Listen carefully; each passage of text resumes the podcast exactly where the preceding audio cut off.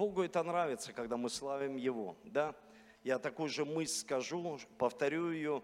Мы проблему, ну, проблема больше не становится. Мы иногда ее увеличиваем в своей жизни, ну, знаете, как через увеличительное стекло.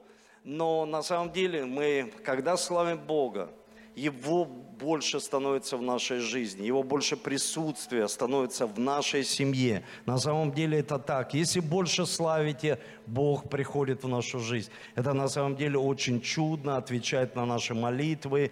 И я вижу, как отвечает на молитвы. Я вижу, когда мы постились эти 10 дней, как люди, знаете, духовно стали возрастать, такой подъем, прорыв их жизни произошел. Очень много чудес, которые описывают, пишут свидетельства свидетельства. Все не бывает тщетным. Знаете, даже если происходит через какое-то определенное время это происходит. Иногда с Богом так, по мере нашей веры. У каждого из нас мера веры, она своя. И только Бог через Слово может ее увеличить, эту веру. Поэтому, когда мы молимся за человека, мы хотим, чтобы в жизни человека, в нашей жизни была вера. Но вера приходит, когда мы побеждаем страх через веру, через Слово Божие, когда мы провозглашаем, молимся. И сегодня я хочу проповедовать на тему «Нас будут сопровождать чудеса и знамения» или стань тем, кем Бог видит тебя – знаете, иногда мы думаем, почему мы не можем стать тем, кем Бог видит меня. И на самом деле есть определенные препятствия, барьеры в нашей жизни. И я верю, что когда мы будем сегодня смотреть несколько мест из Священного Писания, мы будем учиться. И очень важно, как Иисус формировал своих учеников. Как Он это делал? Через учение. Он их учил. И когда человек знает, он уже понимает, я знаю Священное Писание, я знаю Библию, я не знаю просто, знаете, мой опыт жизни. Я могу взять, вот как э, пастор Юрий взял пиджак и одел на человека, как это, помните, сделал царь Саул. Он взял, снял с себя царскую одежду и одел на Давида. Давид одел раз, и под бременем этой одежды он сказал, ну как-то что-то не идет мне эта одежда. У меня своя, у каждого своя одежда. И аминь, правильно, это истина. Бог дает одежду свою, одежду праведности, покрывает нас через кровь Иисуса Христа. Но мы должны понимать, что человек не оденет опыт жизни на другого человека. Может и сработать, свидетельства наши, но в жизнь, она оригинальная. У каждого человека оригинальная жизнь. Мы должны понимать. И когда человек, он понимает, что он оригинал, а не жалкая копия, он понимает, у меня оригинальная, на мою жизнь есть определенный план, Бог меня видит, и я хочу иметь видение, увидеть Божьими глазами через Священное Писание свою жизнь жизнь, как Бог меня видит. Потому что иногда это не происходит. И я хочу начать, знаете, я думал, и Бог дал мне такое слово, это 1 Коринфянам, 13 глава, 11 э, стих, извините. И здесь говорится, когда я был младенцем, по-младенчески говорил, по-младенчески мыслил, по-младенчески рассуждал. Как стал мужем, то оставил младенческое. И мы знаем все э, эти две главы, 13 глава, она о любви, о терпении, о кротости.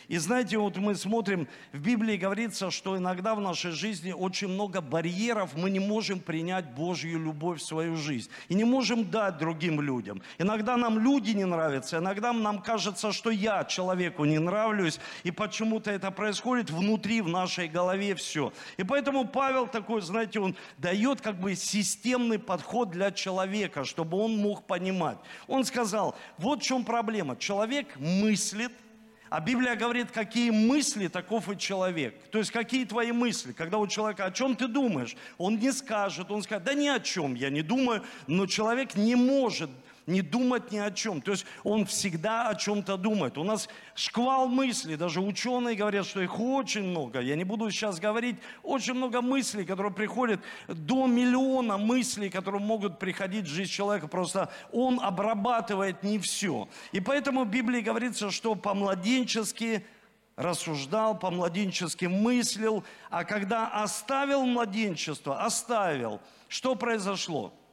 Человек стал зрелым человеком.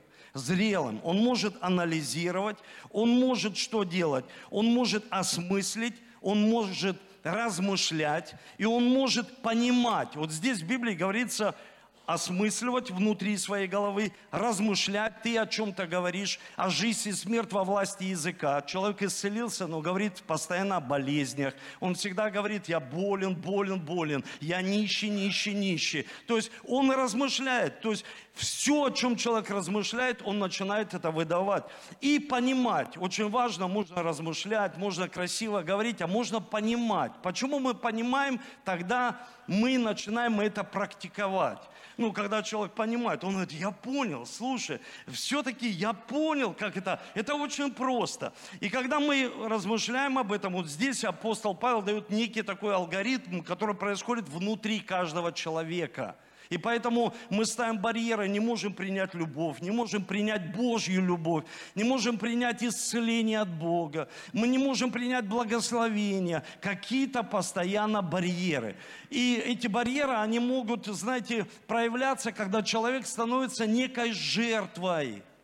Вы понимаете, то есть иногда человек становится жертвой, он к себе проявляет, он говорит, ну вот мне помогите, вот помогайте только мне. И апостол Павел говорит, ну когда ты будешь младенец с седой бородой, тебе всю жизнь будут помогать. Или в простонародье сегодня это называется, что созависимые люди, которые взяли не свои кресты. Вы понимаете, вот Симон, который помогал Иисусу нести крест, он это сделал на время. А иногда люди берут не свои кресты в жизни и несут чужие кресты под бременем чужих крестов, под бременем вот этой, знаете, вот этой зависимости. Человек чувствует боль внутри, он не может прорваться. Почему? Потому что чувствует, что я как будто жертва, помогаю другим людям, а Бог мне как будто и не помогает. И здесь мы должны понимать, вот знаете, когда мы осмысливаем, мы размышляем, мы понимаем, у нас происходит такое вот, можно взять это как ОРП. В переводе это оценка результативности нашего проекта. Вот оценка результативности проекта будет зависеть, как ты думаешь, как ты говоришь и как ты понимаешь этот проект. Любой, семья, как ты думаешь? Что такое семья? И вот, к примеру, человек, опять же, в интернете появляется и начинает рассказывать тебе, какая должна быть семья. Кто этот человек? Ты даже его и не знаешь, этого человека, но он красиво, красочно, он начинает рассказывать, какая семья. Потом ты узнаешь, что этот человек три раза развелся. И ты понимаешь, слушай, человек красиво рассказывает, но люди принимают это все за чистую монету. И мы можем посмотреть на все сферы жизни, семья, духовная наша жизнь, эмоциональная, и подумать, просто сам поразмышляй, как я думаю об этом, как я об этом исповедую, и как я это понимаю. Дружба. Что такое дружба? Вот как я осмысливаю. И иногда человек, он желает столько много любви к себе, а никогда не проявлял ни к кому. Нужно оставить младенчество и быть человеком, который проявляет. Потому что иногда, знаете, люди почему прощаются друг с другом? Потому что есть неискреннее, вот такое, знаете, равновесие, потому что сколько ты проявляешь, ну ты же хочешь пожинать. В Библии говорится, сеяние и жатва Бог не отменял. Ну ты все сеешь, сеешь, сеешь, а жатва... Я не говорю за детей, потому что они до срока отцом назначенного попечителем. Мы начинаем что делать? Мы начинаем сеять, а потом они вырастают. Мы же хотим что-то пожать в своей жизни. Ну, пожать в хорошем смысле, отношения. Не то, что там кто-то в тебя будет ну, вливать какие-то вливания, да просто отно... хорошие, человеческие, там просто отношения, любовь, порядочность, просто э, посмотрел, я смотрю за своим, мой папа ушел в вечность, 54 года, но я всегда помогаю своей маме, с Ольгой мы помогаем, она своей, я своей помогаю, то есть мы, пом... ну потому что это необходимо, она столько вкладывалась в меня, и я смотрю, размышляю, как вот результативность моего проекта, как я мыслю, какие у меня мысли по поводу вот этого действия. Как я вот высвобождаю слово? О чем я говорю? Потому что мысли одно, а человек потом говорит вообще другое. Как будто такое разделение в человеке. И как я понимаю – Ой, понимать очень важно. Я могу взять конспект по математике и преподавать его, но я ничего не понимаю, к примеру, или по геометрии, или английский язык. Я могу красиво это преподавать, но я ничего не понимаю. Как важно понимать. И знаете, очень важно, от этого зависит благословение, которое Бог хочет дать в нашу жизнь. Мы размышляем, мы высвобождаем, мы каждый день провозглашаем, мы говорим. И наше богословие, которое мы закладываем в церкви, на библейских курсах, зависит от того, в сложностях. Почему я церковь учу сложные этапы проходить? Нехорошие. Потому что хорошие, ну, в жизни хорошо. Иногда я вот сейчас встретил сестру, приехала а, наша сестра, две сестры с Ростова, и очень богатая сестра. И я просто ей сказал, слушай, уже у других людей голову вскружило. Они же подумали, что это они сами – Что нужно человеку? Почему в Библии говорится число человеческое 666? И люди начинают искать, что же это за число дьявола, где это IT, не IT, там, к примеру, QR-коды, не QR-коды. Да это просто человеческое. Человеку нужно всего лишь 666 тысяч получить зарплату, и его просто нет с Богом пастору имеет 600 человек, и его просто или 6 тысяч, или 2 тысячи. У каждого свое число, когда человек отступает от Бога. То есть он размышляет, недостаточно. А зачем мне уже? Я женился или вышел замуж, у меня дети. Я вымолил этого человека, и этого достаточно с Богом. Это неправильно. Это младенчество. Знаете, в Библии говорится, младенец, доколе в рабстве, ничем не отличается от раба хотя и господин всего, послание к Галатам. Знаете, очень важно понимать, что младенец, я помню, даже как-то проповедовал на тему младенчества, и один человек такой прям, такой, казалось, зрелый, я сто процентов уверен, что седина иногда приходит, а мудрость нет – ну, вы заметили, что иногда приходит, ну, то есть, он, мне уже 50, мне уже там, да какая разница, сколько тебе лет? Самое главное, чтобы за этим еще пришла мудрость. И в Библии говорится, чтобы мы оставили. Я возьму на несколько служений прямо это местописание, мы будем погружаться в него. И я хочу пойти дальше, чтобы мы посмотрели, какой проект Бог сегодня хочет сделать в нашей жизни и какие барьеры иногда мешают, а просто простые барьеры незнания. Мы этого не знаем. Смотрите, в Библии говорится, не сдерживайте детей – и Иисус, мы знаем, что в 10 главе от Марка, 16, в 16 стихе здесь говорится, обнял детей. То есть к нему хотели прийти дети, а ученики говорят, не-не-не, детей не пускаем. Нет, к Иисусу не нужно детей, чтобы они его раздражали. Иисус говорит, вы что, пустите ко мне детей. И если мы дети здесь внутри, в Библии говорится, пустите ко мне детей. И в этой главе, Марка 10 глава, 16 стих, здесь говорится, обнял детей. Смотрите, что сделал Иисус? Обнял детей, благословляя их, возлагая на них руки.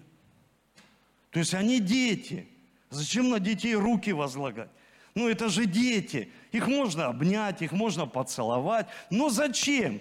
Давайте посмотрим чтобы нам практиковать, потому что в конце я хочу, чтобы мы практиковали Слово Божие. Мы будем молиться за вас, мы будем молиться за исцеление, за благословение, но очень важно понимать истину. И в послании к евреям в 6 главе здесь говорится шесть важных истин, которые даже не знают христиане.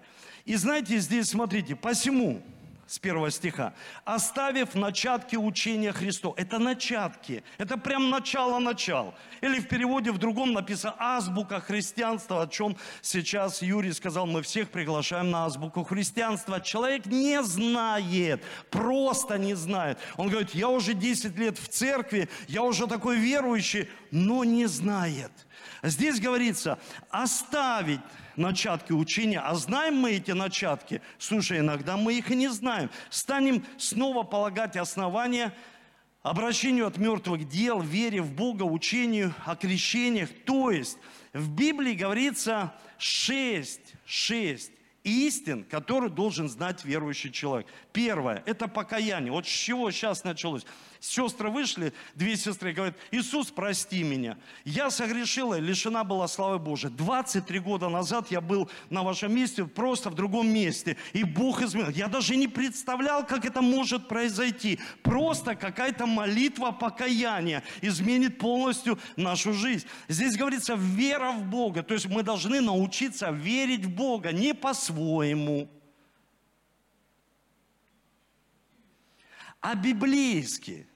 Потому что часто люди, которые не хотят принимать веру в Бога, они говорят так, вот я такой или я вот такая. А если вот такая и такой не работает – а если не работает, вы не задумывались, это не работает, это младенчество. А я такой, принимайте меня такой, какой я есть, или такая. А потом смотришь, не в семье, ни в экономике в жизни человека, ни в вере в Бога. То есть нет никакого прогресса. Все еще становится хуже, хуже. Но человек утверждает, я такой пастор, я такая вот, принимай меня. Слушай, да при чем здесь принимай? Бог тебя принимает. И я еще раз повторю, о чем Лена сказала сейчас. В послании к римлянам, там написано 12 глава, 2 стих, чтобы ты сам познал, что есть воля Божья Божия. Сам познал, сам. Мы хотим, чтобы в церкви ты дошел до такого зрелого возраста, чтобы ты познал сам, что есть воля Божья лично для твоей жизни. Кто твой муж,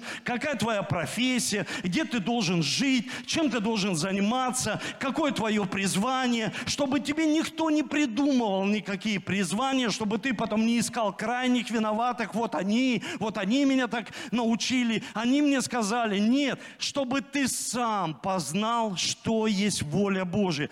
И тогда в Библии говорится учение о крещениях, возложение рук, воскресение мертвых и суд вечный. Представляете, вот когда читаешь суд вечный, уже ж не по себе становится, ты понимаешь, суд вечный. И это начатки для верующего человека. Начатки. Спроси у верующих, вы знаете о суде вечном? Нет. Мы даже не знаем, что есть такой. А что, правда? Конечно, душа наша бессмертна.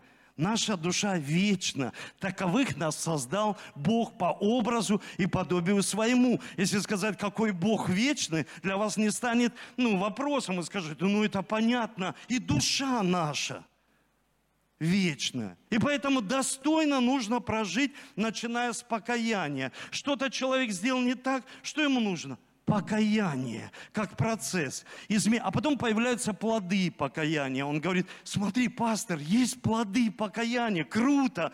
Воскресение мертвых. И сегодня мы остановимся на возложении рук. Смотрите, когда мы возлагаем рук, руки, извините, у этого действия есть духовная цель. Не просто, когда мы возложили руки. Когда возложил священник руки, есть духовная цель. Даже в других народах и вообще взять, к примеру, когда мы можем обнять человека, поздороваться, побить там по плечу, э, погладить голову, полоскать своих детей. То есть это какая-то близость. И знаете, я лично понял для себя, что если наказывают, так наказывают, Библия говорит, розга для наказания, ну точно не рука рука для благословения дана человеку, чтобы мы благословляли. И здесь есть несколько, я хочу просто по почитать некоторые цели, чтобы мы знали, заложили правильное основание под собой, чтобы мы могли размышлять об этом, мы могли исповедовать правильно, и что? И понимать, зачем все это нужно, почему именно возлагают руки и мажут человека елеем, зачем все это нужно, и какое это действие ведет. Бытие 48 глава, 14 стих, это когда Иосиф, вот этот знаменитый мечтатель Иосиф, он приводит своего папу уже старого, чтобы папа благословил Иаков его э, сыновей. Это Манасия и Ефрем. И он что делает? И Израиль простер руку свою положил на голову Ефрему, хотя сей был меньше, а левую на голову Манасии, с намерением положить так руки свои, хотя Манасия был первенец. То есть он перепутал руки, правую положил на Ефрема, на младшего, а левую положил на Манасию. Подошел Иосиф и начал его поправлять папой. Говорит, папа, ты ошибся. Он говорит, сынок, отойди, я не ошибся. Я знаю, что я делаю. Я хочу правой рукой благословить младшего, передать ему большее благословение. Есть очень много на эту тему проповеди, я не хочу это затрагивать, я просто хочу сказать смысл. А на младшего, на старшего возложил левую передал ему меньшее благословение. То есть Библия учит нас, когда мы возлагаем руки, что происходит? Мы передаем благословение Божье – мы передаем наделение, которое Бог имеет для наших детей, для наших учеников в церкви, для прихожан церкви. То есть мы делаем дело Божье, не придумывая ничего. Мы делаем, как говорит Священное Писание. Числа, 27 глава, 18-20 стих. Здесь говорится, «И сказал Господь Моисею, возьми себе Иисуса, сына Навина, человека, в котором есть дух, возложи на него руку твою. Поставь его перед Елизаром, священником, перед всем обществом и дай ему наставление перед глазами их. И дай ему от славы твоей, чтобы слушало все общество сынов Израилевых. Смотрите, Моисей уже старый, в преклонных летах. Ему нужно передать благословение, то есть передать наследие. Кому? Иисусу Навину. То есть Моисей пастор, и он уже вот-вот будет восхищен на небеса, ему нужно передать власть кому? Иисусу Навину. Рукоположить Иисуса Навина и пред всем народом сказать ему какие-то духовные пророческие слова. Потому что это не пустой звук и не пустое действие, когда мы возлагаем руки. Это очень серьезное действие. И я хочу прочитать результат вот этого руковозложения. Смотрите, результат, который описан в 3-4 главе, 9 стих. Иисус, сын Навина, исполнился духа премудрости, потому что Моисей возложил на него руки свои. Повиноваясь ему, сыны Израилевы делали так, как повелел Господь Моисею. То есть они стали под покров Иисуса Навина точно так же, как Моисей управлял целой нацией, три с половиной миллиона. То есть Моисей не просто возложил руки, то есть когда мы возлагаем руки на человека, молимся за него, Бог, сам Бог, Библия говорит, наделяет человека чем? Премудростью и разумением – выполнять какое-то определенное действие. Потому что когда мы рукополагаем, мы передаем некую власть от Бога, она не наша. Мы передаем власть от Бога, чтобы человек был наделен. Наделен для какого-то определенного действия, для какого-то определенного Божьего задания или твоего задания. Когда люди приходят в церковь, они говорят, пастор, помолись. Пастор берет, возлагает руку свою, и молится за человека. Я хочу, чтобы вы это понимали и знали. Потому что иногда люди думают, люди возлагают руки, а почему они это делают? Мы должны размышлять об этом, правильно исповедовать и понимать, зачем мы это делаем. Потому что возложение рук – это серьезное действие. Это очень серьезное действие в церкви. И часто, когда об этом не учат, никто, оно выхолащивается. И даже люди об этом ничего не знают. Никто об этом не учит и не поднимает даже вот эти начатки до уровня того, чтобы человек знал и мог применить это в повседневной жизни. Потому что, когда мы говорим, когда у тебя есть какой-то проект, ну пусть благословит тебя пастор, пусть благословит тебя лидер твой, наставник твоей домашней группы. Для чего? Потому что есть проекты под благословением, а есть человек начинает что-то самостоятельно делать, посещает церковь и говорит, ну ничего не произойдет, Бог ты где? Ну посмотрите, есть определенное действие, когда на человека возлагают руки, чтобы он понимал и знал, зачем это. Четвертое царство, 13 глава, 15 стих. И здесь, 15-17. И сказал ему Елисей, возьми лук и стрелы. И взял он лук и стрелы, и сказал царю израильскому, положи руку твою на лук. И положил он руку свою. И наложил Елисей руки свои на царя. То есть он не просто, он говорит, у меня есть какой-то проект, я хочу что-то сделать, стрелу пустить в цель. Я, знаете, как в той истории, девушка, которая попадала точно в цель, и там один человек говорит, слушай, ну как она стреляет, ну как, кто тебя научил? Она говорит, ну я не так, как вы, вы стреляете в цель, а я просто стреляю и подрисовываю мишень. Так часто делают люди. Они подрисовали мишени, они сказали, Бог меня благословил. Послушайте, Бог или благословляет, или нет. И мы должны понимать, как это делается в Священном Писании, потому что вера приходит от слышания. И когда, к примеру, что-то происходит в церкви, и ну, проблема какая-то у человека, и он говорит, у меня проблема в этой церкви. А кто тебя благословлял? А кто тебя, возлагал ли на тебя руки? Ты ты пастор чего? Кто тебя рукоположил? Кто вот с этой духовным заданием возложил на тебя руки, как в Библии? А я сам на себя. Сами себя люди не посылают. В Библии говорится, что Иисус посылал учеников, то есть Он их посылал. Люди, когда сами себя начинают посылать на какие-то определенные проекты и сами себя благословлять, это очень опасно, церковь.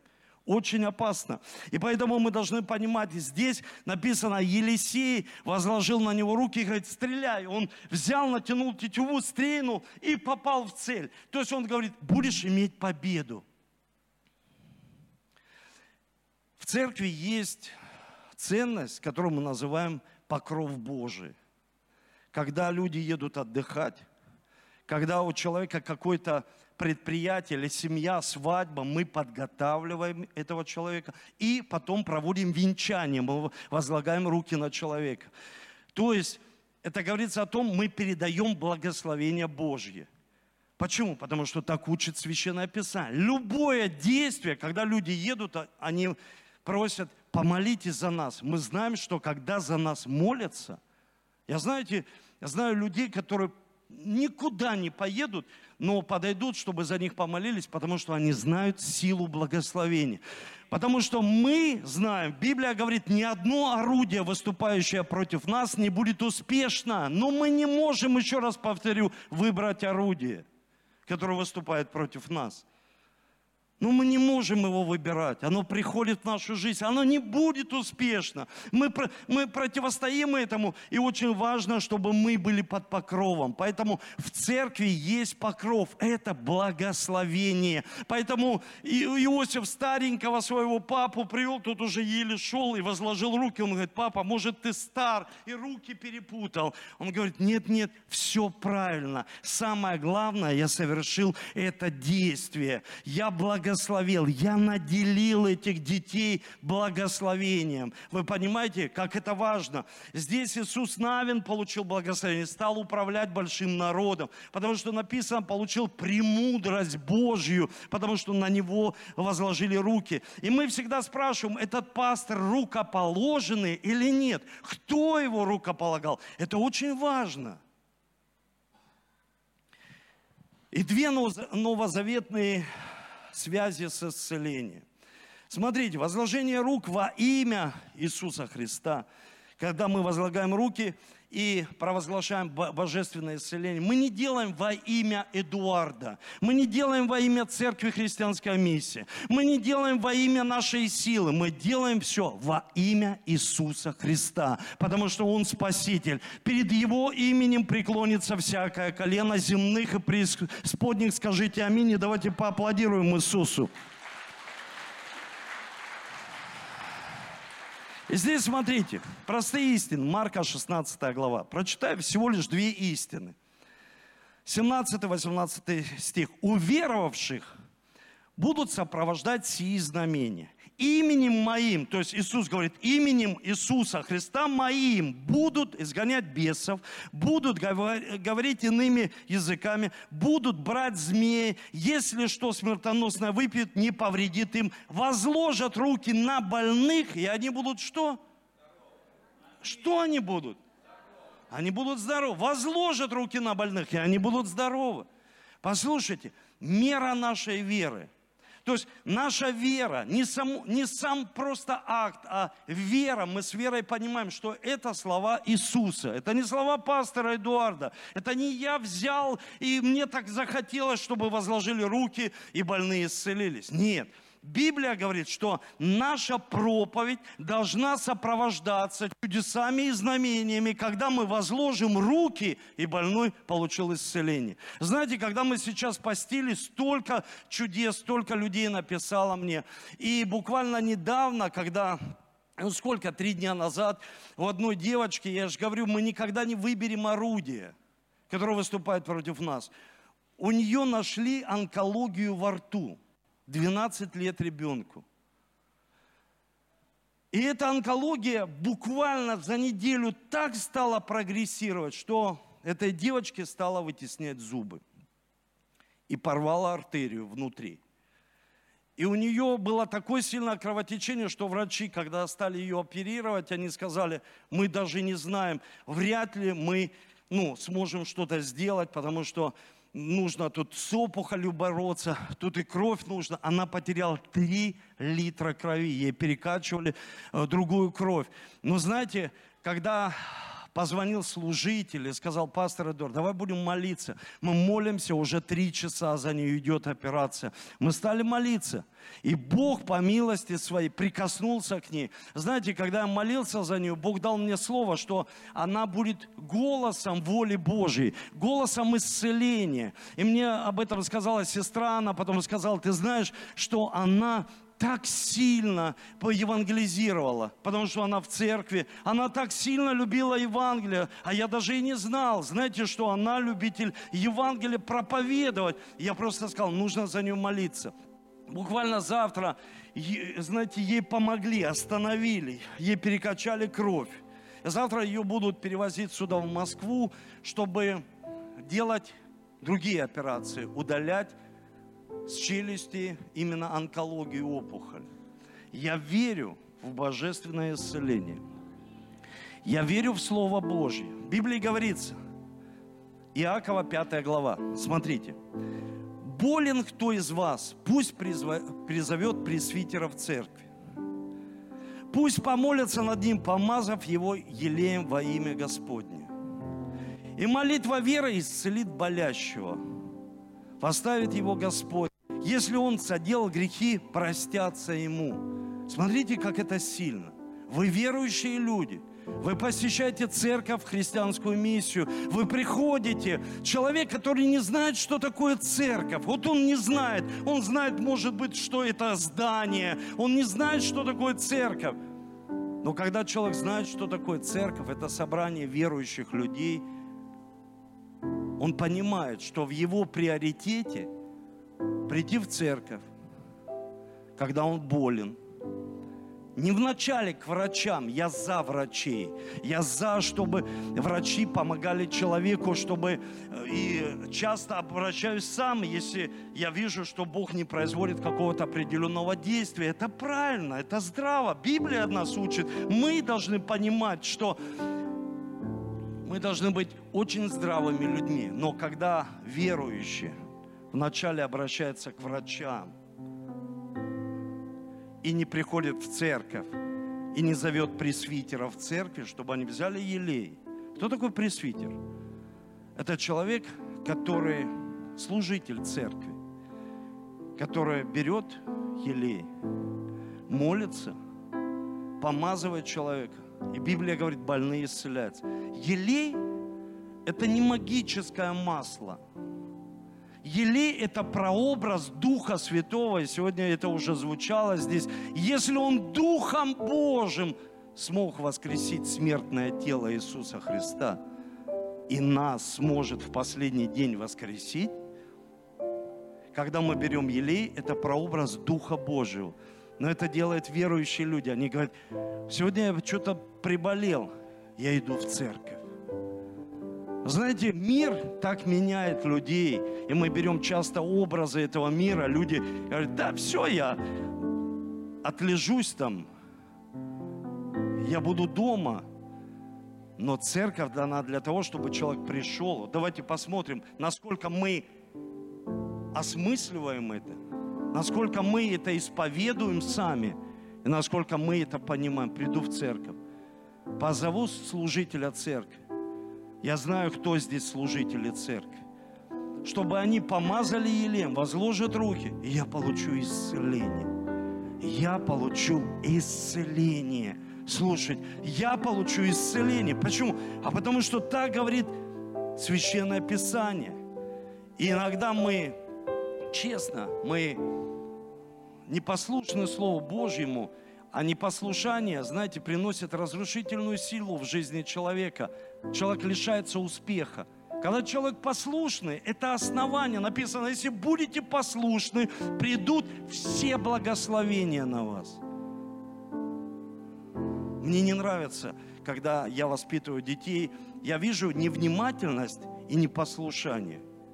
Невнимательность, когда человек мимо ушей что-то пропустил в своей жизни, а когда человек не послушен, особенно дети – вы же различаете родителей, у кого есть дети, когда он не послушен, и когда мы на это не обращаем внимания, они говорят, он очень, он очень у вас ребенок в школе, он такой одаренный, но непослушный. И мы говорим, да ладно, это непослушание. А потом непослушание одаренных приводит в такие места. И мы даже не понимаем, что это характер, который уже укоренился, это система в нас – о чем мы размышляем, как мы исповедуем. И как мы это понимаем вообще. И здесь говорится, когда мы это понимаем, что происходит. Он сказал, истина, когда мы будем молиться за людей, они будут исцеляться. И человек, он говорит, я понимаю, что ценна моя церковь. Я буду приходить, я буду просить пресвитеров, чтобы они молились обо мне. Для этого церковь. Когда ко мне самому говорят, пастор, мы не хотим тебя беспокоить, трогать. Я говорю, вы что, я же пастор. То есть это моя задача, чтобы вы меня беспокоили и трогали. Это нормально, это естественно. Но другой вопрос, когда люди ничего не просят, ты телепатически, и иногда дар, вот этот развлечение, ты не можешь понять, что проходит человек.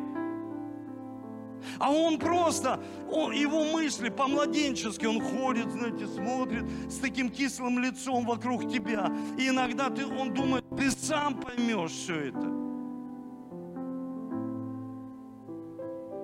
Младенчество, когда мы не говорим правильно. Наши слова как будто они искривлены вот этой внутренней жизнью. Послушайте, это не мы сами. Почему я это может измениться? Потому что человек, он мыслит правильно. Он исповедует правильно. И он понимает. И последнее, что я хочу сказать. Мы можем сами, когда будут за вас молиться сейчас, мы все будем молиться, вы можете активировать свою веру. Как? Постоянно благодарить за меру исцеления, которую Бог дает вам. Не придумывайте, когда Бог, к примеру, может быть, знаете, иногда к человеку прикасается, не убрал еще симптомы. Я знаю людей, которые жили с симптомами не какое-то время, но Бог их исцелил. Симптомы есть, они, они начинают благодарить. Бог, я благодарю Тебя за меру веры, которую Ты дал мне, и за Твое исцеление, которое пришло в мою жизнь. И второе, что должен делать верующий человек, исповедовать всегда слова исцеления. Знаете, когда в моей жизни так получилось, что я узнал, что у меня гепатит С. Я сдал анализы, никогда не думал. И я потом узнал, что через салоны, через зубных, через там разные этапы можно просто заразиться этой болезнью. И я стал молиться и исповедовать, что Слово Божье исцелило меня. В тот момент за меня, честно, никто не молился, я просто исповедовал. И исповедовал, что во мне ДНК Иисуса Христа. Во мне Его кровь, во мне Его здоровье, во мне Его божественное исцеление. И что произошло? Когда я сдаю анализы, Я их сдавал через каждый год, ну, каждый год проходил обследование. И я помню, одна женщина мне сказала, а что ты так часто обследуешься? Я говорю, слушай, да я знаю людей, которые уже вечность ушли и точно пренебрегали этим. Я часто делаю ТО на своей машине, чем ТО в своем организме. Почему я не должен? Я же храм Духа Святого.